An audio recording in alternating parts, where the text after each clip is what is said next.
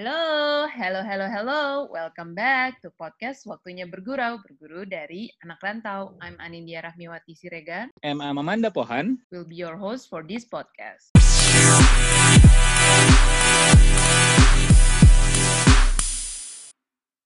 Selamat datang, selamat datang teman bergurau. Halo, apa kabar? Halo, selamat datang. Baik dong, kita sekarang sudah kembali lagi dengan episode baru dengan semangat baru pasti ada. Kalau episode baru tuh gue gak tahu kenapa gue selalu semangat aja gitu, dak.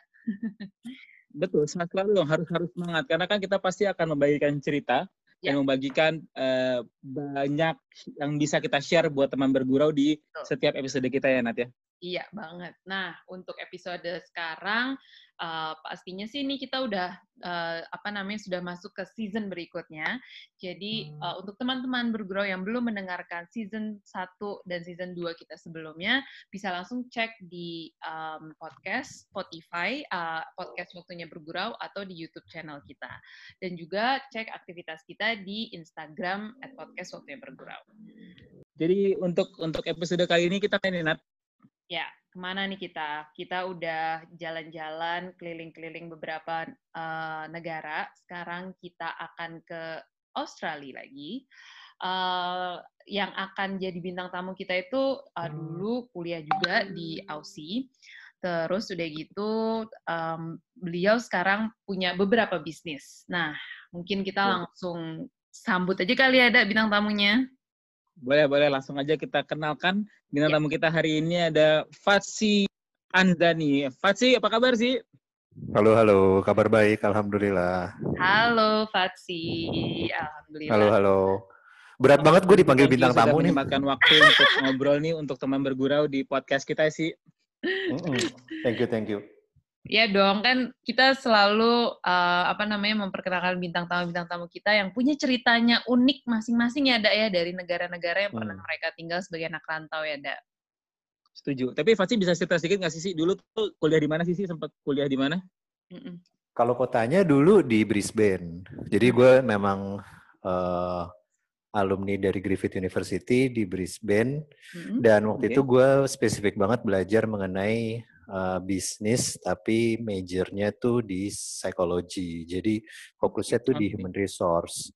Oh, Dan itu waktu itu programnya sebenarnya bukan program gue nge-apply ke sana langsung, mm-mm. tapi memang itu bagian dari double degree-nya UI yang psikologi S2 waktu itu. Oh, oke. Berarti lo sebenarnya di UI S2 terus em, apa namanya ada berapa tahun kemudian itu di Brisbane gitu ya? Iya, jadi setahun-setahun sebenarnya Oke, oke, programnya. Oh, wow. Oke, menarik banget nih, Dak. Oke, kalau gitu kita langsung aja cerita ya. Kita cerita soal kuliahnya dan bisnis yang sedang dibangun sama Fatsi di eh, saat ini ya Nat ya. Kalau Ya. gitu kita langsung mulai. Ini dia podcast waktunya bergurau, berguru dari anak rantau.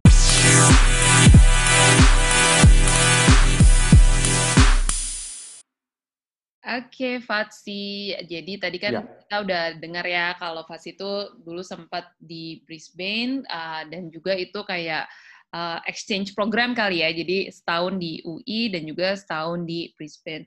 Mungkin uh, itu berarti tahun berapa tuh sih kalau boleh tahu?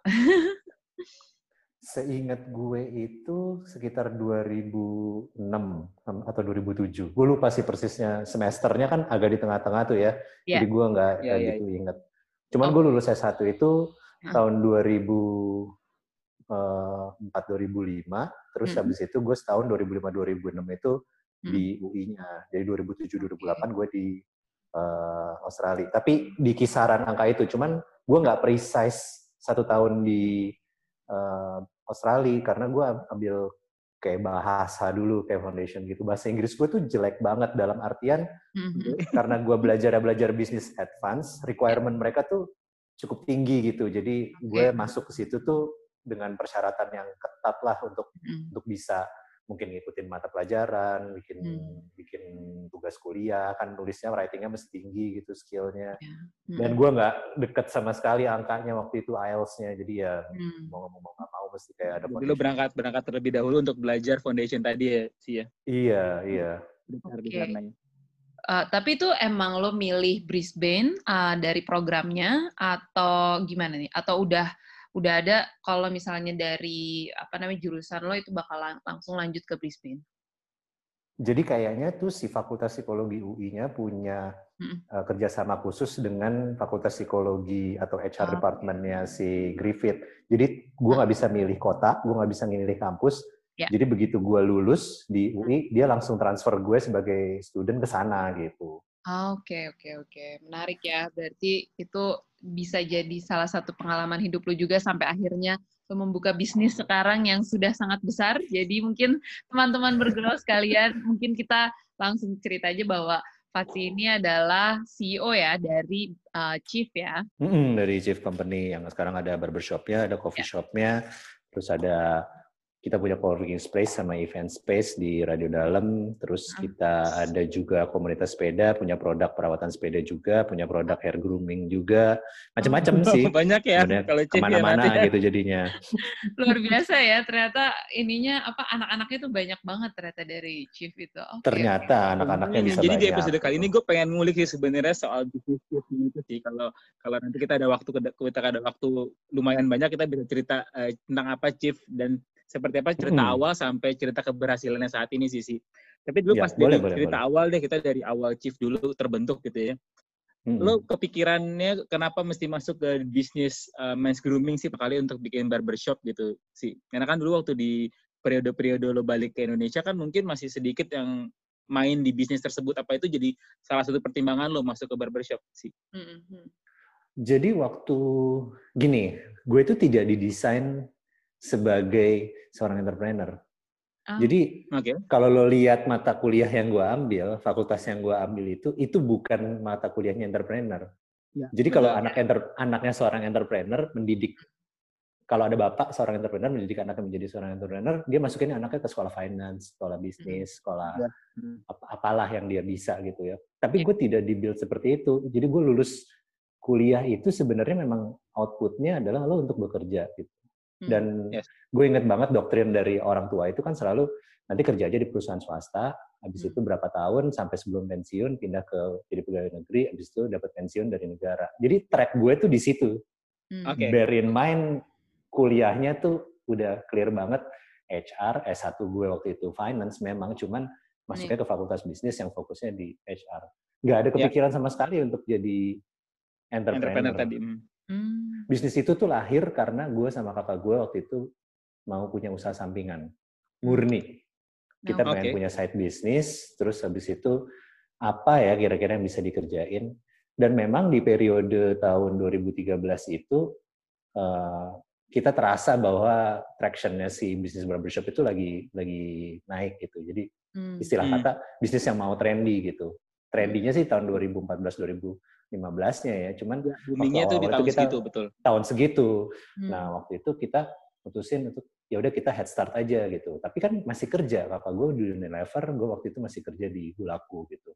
Habis oh. kuliah tuh gue langsung kerja di situ. Eh, enggak ada. Gue nganggur setahun gitu. Di hmm. tahun ke kedua gue nganggur, gue dapat panggilan. Jadi tuh bayangin ya, ini hmm, cerita hmm. tentang anak rantau yang uh, sekolahnya kuliah S2 S2 di luar negeri itu, lo sebenarnya balik ke Jakarta lo overqualified kalau lo nggak punya pengalaman. Jadi nggak ada yang mau mau nerima lo kerja. Lo susah banget ngeplay ke luar. Yeah, nah, yeah. gue tuh setahun sempat enam bulan magang di tempat om gue, magang mm. ya nggak kerja. Terus habis itu sempat enam bulan gue kerja jadi fotografer sama penulis lepas di Kompas Gramedia sebagai uh, freelancer gitu di majalah motor karena gue hobi mobil kan. Mm-hmm. Ya Terus betul terlihat. ya itu akhirnya menyebabkan gue ada ada sedikit konflik lah waktu itu karena mm-hmm. multiple problems gue kuliahnya apa, gue kerjanya kok di mana, terus habis yeah. itu gue harus making my way to the corporate job gitu. Mm. Akhirnya sih dapat gitu kan setelah berapa yeah. tahun. Tapi at the end of the day. Passion is passion gitu ya. Lo juga iya. nggak bakal pernah tahu sih sebenarnya arah hidup lo ke mana ya. Lo akhirnya bisa shifting ke mana aja. Dan ya Betul. sekarang hmm. gue menjadi begini gitu. Tapi waktu itu berarti kerja berapa tahun tuh? Pas lagi yang tadi kan lo apa balik kuliah tuh sempat freelance dulu, hmm. terus habis itu lo kerja sampai akhirnya bikin bisnis itu kerja dulu berapa hmm, empat tahun, tiga tahun gitu? Jadi gue empat tahun oh. dari uh, lulus itu kerja formal, habis itu yeah. gue pindah kerja dua tahun, di bisnis development sebuah perusahaan tambang. Ya. Terus karena di tahun kedua itu bisnis tambangnya uh, lesu, Hmm. gue akhirnya untungnya dua tahun kemarin di tahun keempat yang gue kerja sebelum gue pindah itu, Mm-mm. gue ada parasutnya. Parasutnya adalah si bisnis ini gitu. Oh. Jadi ya udahlah kalau misalnya kita merasa bisnis ini kan gue ngomong sama kakak gue ya kalau misalnya Mm. kita merasa bisnis sudah cukup berkembang Mm. Sayang kalau misalnya brandnya ditelantarkan cuma jadi side business saja ya udah kita sama-sama komit gitu. Akhirnya gue resign dari kerjaan gue yang itu. Ya. pas sebelum uh, industri tambang itu hancur lebur ya Mm. gue langsung pindah ke sini fokus gitu.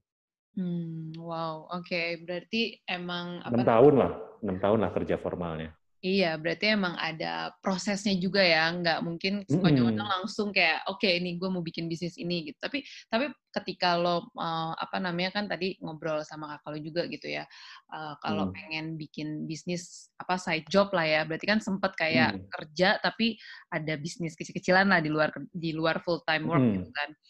Uh, Hmm. apa sih sebenarnya yang bikin jadi inspirasi sampai, duh gue kayaknya pengen deh uh, ini apa namanya, pengen deh punya side job, pengen deh gue punya bisnis. Karena kan gue gue sekarang full time nih ya, tapi kadang tuh Hmm. kayak gila waktu tuh udah 24 jam Ya, aja kadang kurang gitu loh.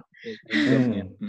Heeh, gitu. Terus dan lo uh, masih bisa kepikiran itu kenapa sih kalau boleh tahu? kepikiran sih cuma karena pengen cari tambahan aja ya. Dulu sih sederhana banget gitu. Ya. eh, Ya. mi- Misinya sih sederhana, sesederhana itu. Mm-mm. Cuman memang kita lihat kalau kita seriusin Hmm. eh, bisnis itu memang bisa berkembang sangat sangat cepat gitu. Jadi nggak nggak bisa menampik bahwa kalau lo fokus sama suatu project kan project kan pasti bisa jalan sebenarnya. Cuman lo ada problem yang lo mesti handle aja gitu.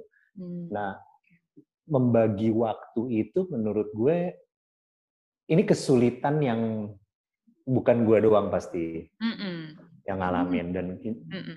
apa yang membuat gue tetap jalan itu adalah mainly karena di periode dua tahun setelah gue resign dari pekerjaan gue yang empat tahun Mm-mm. yang di perusahaan tambang itu gue memang punya spare time waktu lebih banyak Hmm. Oke. jadi pekerjaan gue lebih ringan daripada yang empat tahun itu. Nah si yang empat tahun ini kan gue kebayang sih corporate job itu kan lo pulang pasti jam 7, jam 7 aja masih dipanggil Mm-mm. bos buat meeting, buat Iya, nyiapin betul. besokannya. Gitu, Benar banget. macam. Mm-mm. Gue literally kerja sampai jam 10 waktu gue punya bisnis itu. Oh. Karena gue pulang kantor harus ke situ gitu. Jadi Hmm. emang harus kita Ya. liatin, kita harus ambil laporannya, harus kita cek apa aja yang mungkin mesti di follow up, ada problem aja. Persis kayak kita punya project aja gitu. Iya. Kalau ada orang yang tipe tipe orang kan beda-beda ya. Ada Hmm. orang yang bentuknya investor, dia Hmm. punya spare money untuk dia invest. Ada yang memang pure entrepreneur. Ya, si yang pure entrepreneur ini kadang-kadang di peralihan antara investor sama entrepreneur gitu. Dia nggak bisa memutuskan apakah dia entrepreneur ataukah dia investor gitu. Kadang-kadang dia investor, cuman mau campur tangan, nanti bisnisnya berantakan.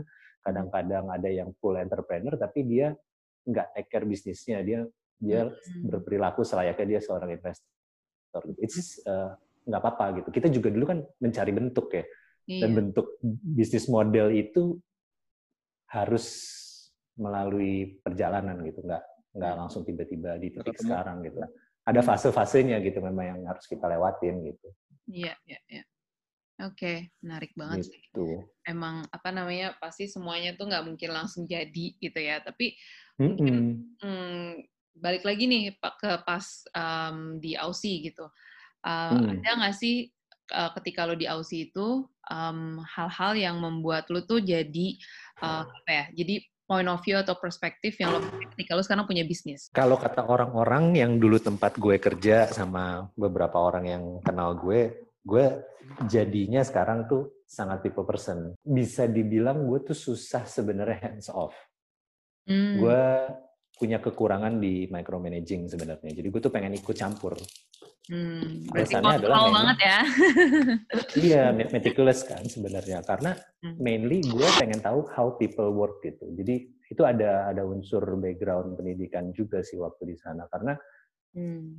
dulu tuh gue belajar nih ya, kalau sebagai murid, gue kasih gambaran aja. Mm-mm. Australia itu kan bener-bener layback orang-orangnya. Mm-mm. Jadi point of view HR tuh sangat amat kuat di sana. Alasannya hmm. adalah karena uh, serikat itu membela si pekerja. Nih isunya sensitif nih terutama sekarang ya. Cuman memang hmm. kejadiannya seperti itu. Hmm. Dan si dos, gue ada dua mata kuliah yang paling gue senang yaitu satu hmm. human resource strategic, hmm. satu lagi tuh cross cultural management.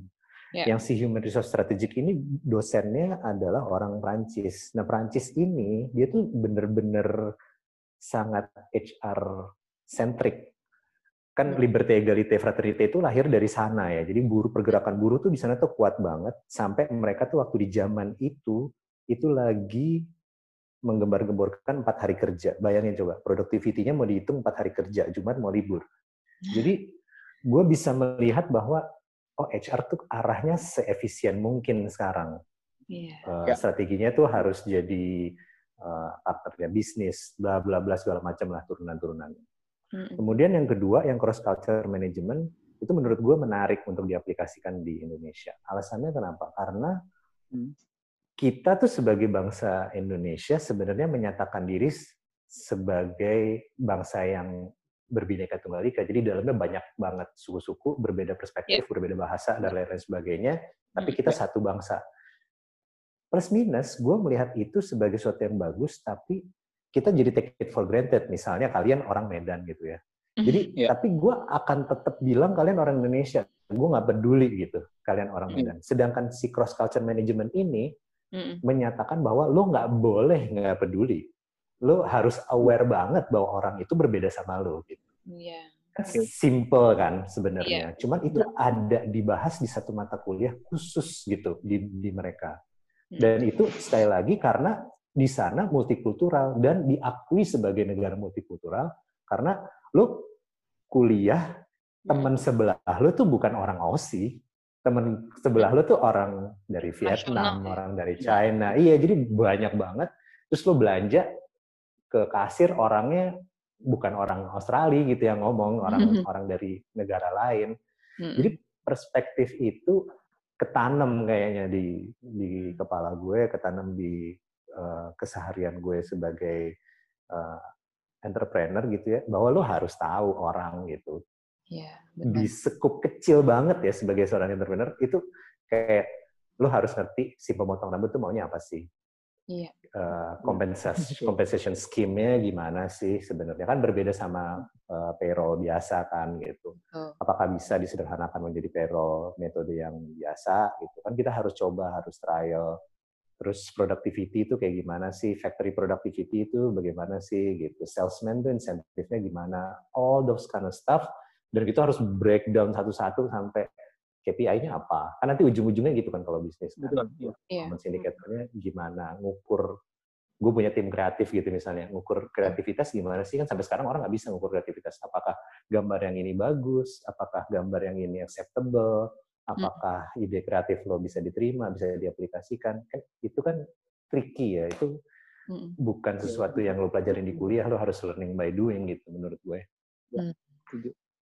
Hmm. Biasa. Tapi tadi sih, uh. tadi kan lo sempat cerita nih sih ya, banyak sekarang uh, bisnis uh, keluaran shift yang yang lagi uh, lo kembangin saat ini selain barbershop, selain tadi ada coffee shop, ada uh, co-space dan lain-lainnya tadi sih. Hmm. Sebenarnya untuk mengembangkan chip sendiri tuh ada nggak sih strategi-strategi selain tadi ya mungkin lo pendekatan uh, dari HR tadi gitu ya ada nggak sih hmm. hal-hal lain yang yang yang lo lakukan dari chief gitu ya untuk strategi marketing ke depannya gitu bisnis shift dari awal yang yang yang yang lain yang lo dapat dari kuliah lo di sana gitu sih selain tadi dari HR tadi sih kalau marketing gue nggak bisa ngomong banyak karena itu expertnya ada di kakak gue oh. jadi uh, dia benar-benar yang uh, dia karena dia lulusan Unilever biasa kerja megang brand mm. jadi most likely kita bisa feel secure tentang strategi yang bisa kita jalanin untuk uh, marketingnya gitu mm. kalau strategi apa untuk pengembangan itu memang marketing HR itu kayak beberapa aspek yang menurut gue fundamental enough tapi bukan satu-satunya karena masih banyak lagi kayak misalnya lo mesti plototin finance, kayak lo mesti plototin yeah. Ya. uh, operation, kayak yeah. lo mesti plototin apa ya namanya ya QA gitu quality assurance lo di di operationnya dan kalau ngomongin soal khususnya marketing ya, strateginya tuh bisa terbungkus begitu banyak gitu. Memang hmm. di masa sekarang kan kita uh, fokusnya banyak ke sosial media, apalagi di era pandemi kayak begini ya, udah setahun ini kita mau coba shifting ke digital sebenarnya. Cuman hmm. si digital ini kan nggak bisa besok di planning lusa dijalanin gitu, karena yeah.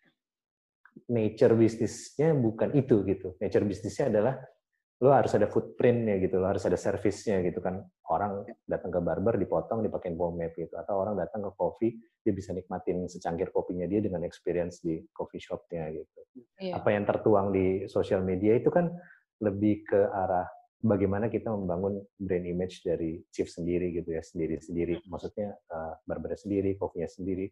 All together sebenarnya kita uh, mau memposisikan kita sebagai uh, male brand yang hmm. cukup kompetitif di luar sana gitu karena kita punya ekosistem yang lengkap gitu ada kopinya ada groomingnya terus ada activity uh, misalnya kayak kemarin kita ada berber voyage kita ada edukasinya gitu ke orang-orang di seluruh Indonesia bisa bikin buku hmm. kita bungkus itu semua jadi semua strategi marketing karena hmm. yang kita lakukan dari awal sampai sekarang itu cuman fokus di satu hal yaitu membangun brand credibility. Dan di dalamnya itu hmm. ya ada nggak boleh dikomplain kalau lagi potong. Ya kan turunannya kan terus iya, iya, iya. harus bagus terus harganya harus bersaing. Ya, semua sih six P-nya marketing aja gitu yang kita hmm. kita fokusin. Sisanya nanti kita tinggal keluarin lagi nih. Misalnya pandemi orang butuh apa sih? Hand gel. Ya udah kita keluarin hand gel. Uh, habis itu orang lagi bersepeda ya udah kita keluarin ini. Cuman uh, credibility brand itu harus kuat dulu Ada. kalau di kepalanya chief gitu ya. Ya, ya, ya. Tapi berarti harus fast uh, adaptation juga gitu ya kayak tadi kan kamu bilang uh, sekarang orang-orang lagi pada sepedahan jadi harus ngelihat yeah. kayak ini trennya apa sih gitu. Jadi harus cepet-cepet ini juga sih ngelihat trennya tuh lagi gimana terus kita langsung keluar dengan produk baru yang inovasi gitu kan ya. Iya, kita agak nggak suka sih sama itu sebenarnya karena kesannya reaktif. Cuman mm, itu yang perlu dilakukan di masa sekarang kan. Iya. Kita pengennya sih proaktif gitu ya, kita ingin create trennya, terus habis itu yeah. kita kelihatannya jemput bola sama customer kita, kita take care mereka. Cuman kalau udah kondisi kayak begini, ya udahlah, kita lakukan apa yang harus dilakukan aja. Betul banget. Ah, kondisi kayak gini kayak semua orang lagi berjuang dan mencoba apa pun ya gitu ya. Nah, iya, yang bisa dicoba ya, kita jalanin. Nah, ini kan kita lagi ngebahas tentang pandemi juga nih ya. Uh, sekarang yeah. gimana sih uh, kondisi bisnis Chief dan semua anak-anaknya itu dalam kondisi pandemi hmm. ini? Kalau dari big picture turunnya sih 50 sampai 70 depends on the periode ya misalnya kayak transisi kemarin ya kita udah mulai up sedikit kita di PSBB lagi ya hmm. turunnya akan 70% lagi total bisnis cuman hmm. sebagai entrepreneur gue bukannya happy tapi gue cukup lega karena bukan gue sendirian jadi ini yeah. bukan karena gue melakukan kesalahan tapi memang situasinya tidak memungkinkan kita untuk uh, menjalankan bisnis aja gitu Yeah. Yang yeah. mesti dilakukan menurut gue adalah mencari alternatif dan ber, ya itu benar sih beradaptasi dengan cepat aja gitu apa yang bisa dilakuin ya kerjain aja dulu gitu. Tapi tadi uh, karena tadi kan uh, ngomongin tentang efek pandemi gitu ya. Tapi ada nggak hmm. strategi-strategi dari Chief sendiri untuk untuk ngadepin ini seperti apa sih? Maksudnya apa lo ngeluarin si tadi si produk-produk baru tadi di kondisi sekarang ini untuk untuk justru menutup salah satu apa untuk nutupin uh, mungkin ada efek yang lebih besar di bisnis lainnya atau seperti apa gitu dari Chief seperti apa sih? In reality kayak gitu. Cuman yang kita lakukan adalah kita men-split existing bisnis dan future bisnis yang bisa jalan. Jadi kalau kita lihat dari existing bisnisnya, kita udah langsung coret yang nggak bisa jalan. Kayak barber gitu kan nggak bisa jalan. Hmm. Terus produk pasti turun. Yeah. Terus yeah. apalagi yang bisa dilakuin di bisnis itu kita sebenarnya banyak kantong product development, banyak hmm. kantong business development yang kita nggak pernah launching itu tiba-tiba harus harus launching gitu kan jadinya. Kayak kita akhirnya keluarin minuman yang botolan itu karena orang ada di rumah aja, jadi orang beli iya. minuman botolan itu. Itu lumayan nambahin omset yeah. di saat kayak yeah. begini gitu ya. Terus habis itu kita sebenarnya mau launching juga produk hygiene sanit sanitizer gitu yang hmm. complete range gitu. Cuman terkendala sama uh, regulasi dari pemerintah, ada dinas kesehatan mesti keluarin izin dulu baru kita bisa rilis produknya. Lagi ini lagi dalam proses. Okay. Terus uh, si apa namanya apa um, alat perawatan sepeda itu segala macam. Hmm. Cuman hmm. strategi spesifik ini sih masuknya ke semua plan B. Jadi ya emang kalau hmm. kita punya plan B, eksekusinya tuh mainly mirip sama kita punya plan A gitu. Hmm. Harus cepat, harus uh, reaksinya harus bagus, kredibilitinya harus jelas, yang gitu-gitu sih sebenarnya. Hmm. Kalau strategi khusus shifting ke digital tuh ongoing sebenarnya. Cuman bentuknya kayak gimana kita masih masih masih ya, butuh waktu juga kali ya untuk shifting nggak secepat iya. kali juga gitu ya sih. Ya. Mm -mm, mm -mm. Karena kita kan nggak sebenarnya nggak begitu kuat di situ. Kita yeah. punya platformnya, cuman integrasinya nggak nggak gampang. Kayak YouTube kita tuh bisa dimonetize, Instagram kita bisa dimonetize, terus yeah. activity kita sebenarnya bisa dimonetize. Cuman mm. brand kan perlu keyakinan gitu kenapa sih sebenarnya gue mau partnership sama lo gitu brand luar gitu misalnya kayak BMW kan prosesnya kan nggak sebentar tuh uh, oh iya tuh keren banget loh by the way Fatsi ya dia teman bergurau hmm. kalian kalau mau cek waktu even Chief Barbershop bisa kolaborasi sama BMW loh Fatsi itu keren banget kolaborasinya Enggak, thank you, dia thank fokusnya you. ke Hamis Daud ya tepatnya sisi. Oh wow. Iya, yeah, bener bener. Ya, tapi, itu gue nggak menyalahkan sih, cuman tapi, memang tapi, bener. Tapi tapi gue wondering gitu, uh, apa yang ada di benak lo ketika lo berpikir, oke, okay, gue mau kolaborasi sama BMW gitu. Di mana lo mencari benang merahnya gitu? Itu mungkin lo bisa cerita. Jadi jadi awalnya gini, ini ini hmm. bukan bukan kejadian sekarang ya, tapi kejadiannya yeah. tuh kayak dua tahun lalu gitu. Yeah. Uh -huh. Kita memang ada Barber Voyage nama kampanye Barber Voyage-nya Barber Voyage jilid 2. Jadi jilid satunya tuh kita keliling uh, ke beberapa negara di Eropa, Rusia sama hmm. uh, Asia Tenggara. Hmm, Kemudian okay. di Barber Voyage 2 ini kita mau keliling Indonesia jalan darat. Yeah. Nah, misinya adalah kita mau cari akar akar dan asal muasalnya alas rambut uh, reliable, sereliable chip lah sebenarnya gitu. Nah, yeah. kita masukin ke beberapa apa namanya uh, prinsipal mobil. Nah, hmm. BMW ini punya line up X3 dan mereka tertarik gitu. Nah, itu kita jajakin sampai akhirnya berhasil mereka pinjam kita satu X3 hmm. baru sama X5 wow. untuk kita pakai dari jalan dari Medan sampai ke Denpasar. Wow. Selama satu bulan itu. Luar biasa. Itu naik mobil tuh ya ke ke Medan tuh. Outputnya kita bikin naik mobil naik mobil. Nah itu sebagai contoh aja nih outputnya tuh bisa YouTube, ada film dokumenternya, hmm, ada betul. kita akhirnya bikin buku. Yeah. Dan itu menurut kita hal-hal semacam itu tuh itu belum pernah kita bungkus sebagai suatu package-nya chief digital. Okay. Orang cuma mentap in itu sebagai uh, aset digitalnya chief barbershop aja. Padahal nggak kayak begitu kan. Sebenarnya kita bisa lihat dari perspektif lain bahwa kita literally punya suara di industri yang cukup didengar oleh cowok-cowok gitu. Ya cewek juga termasuk karena ada Hamish gitu misalnya di situ ya. Cuman apa yang kita mau sampaikan tuh sebenarnya bisa nyampe dan bagaimana kita mengcrafting itu sebagai bentuk partnership yang oke okay untuk brand hmm. supaya kita bisa sama-sama kolaborasi kalau mereka punya market share yang sama sama kita kita bisa bantu mereka untuk achieve their goals whatever it is ya gitu. Kalau sama-sama kita pasti bisa jalan gitu. Oke. Okay luar biasa ya. Berarti emang apa namanya nggak menutup kemungkinan juga suatu local brand untuk bisa kolaborasi dengan global brand dengan apa namanya mm. pasti ada aja gitu loh um, apa namanya inovasi atau jalan di mana kita bisa melihat oke okay, ini kayaknya kita bisa partnership nih sama si brand ini.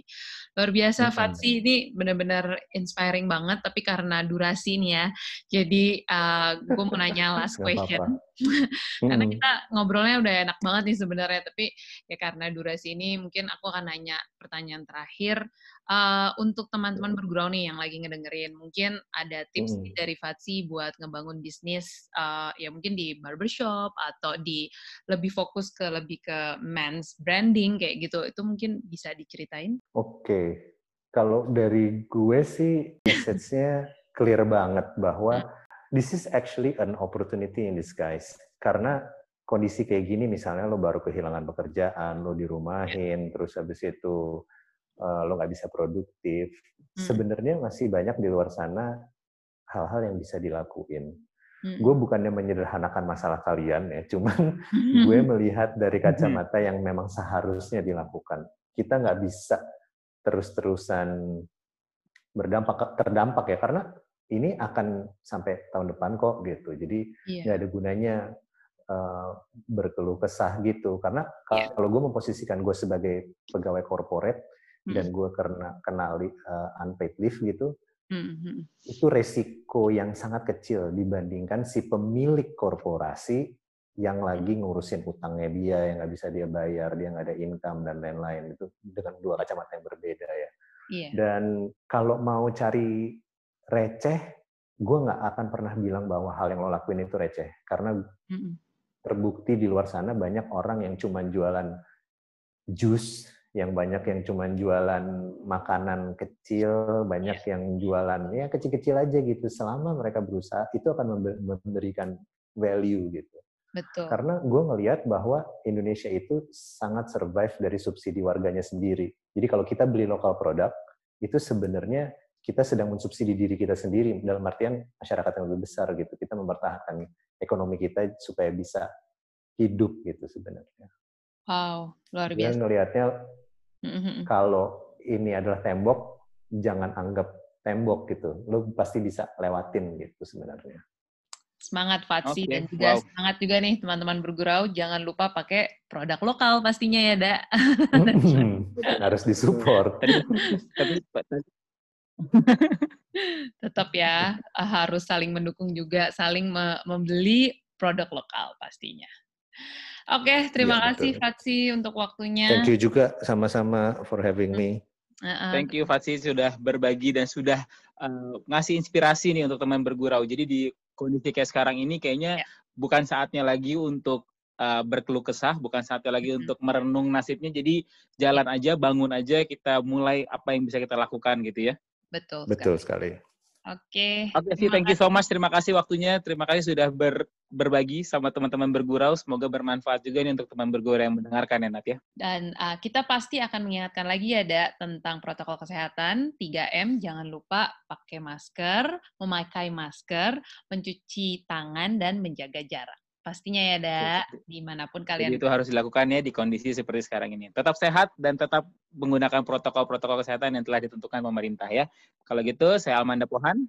Anindya Siregar, keep listening us, guys. Jangan Bye-bye. lupa dengerin terus our podcast Waktunya Bergurau, Berguru dari Anak Rantau. Bye. Bye, thank you.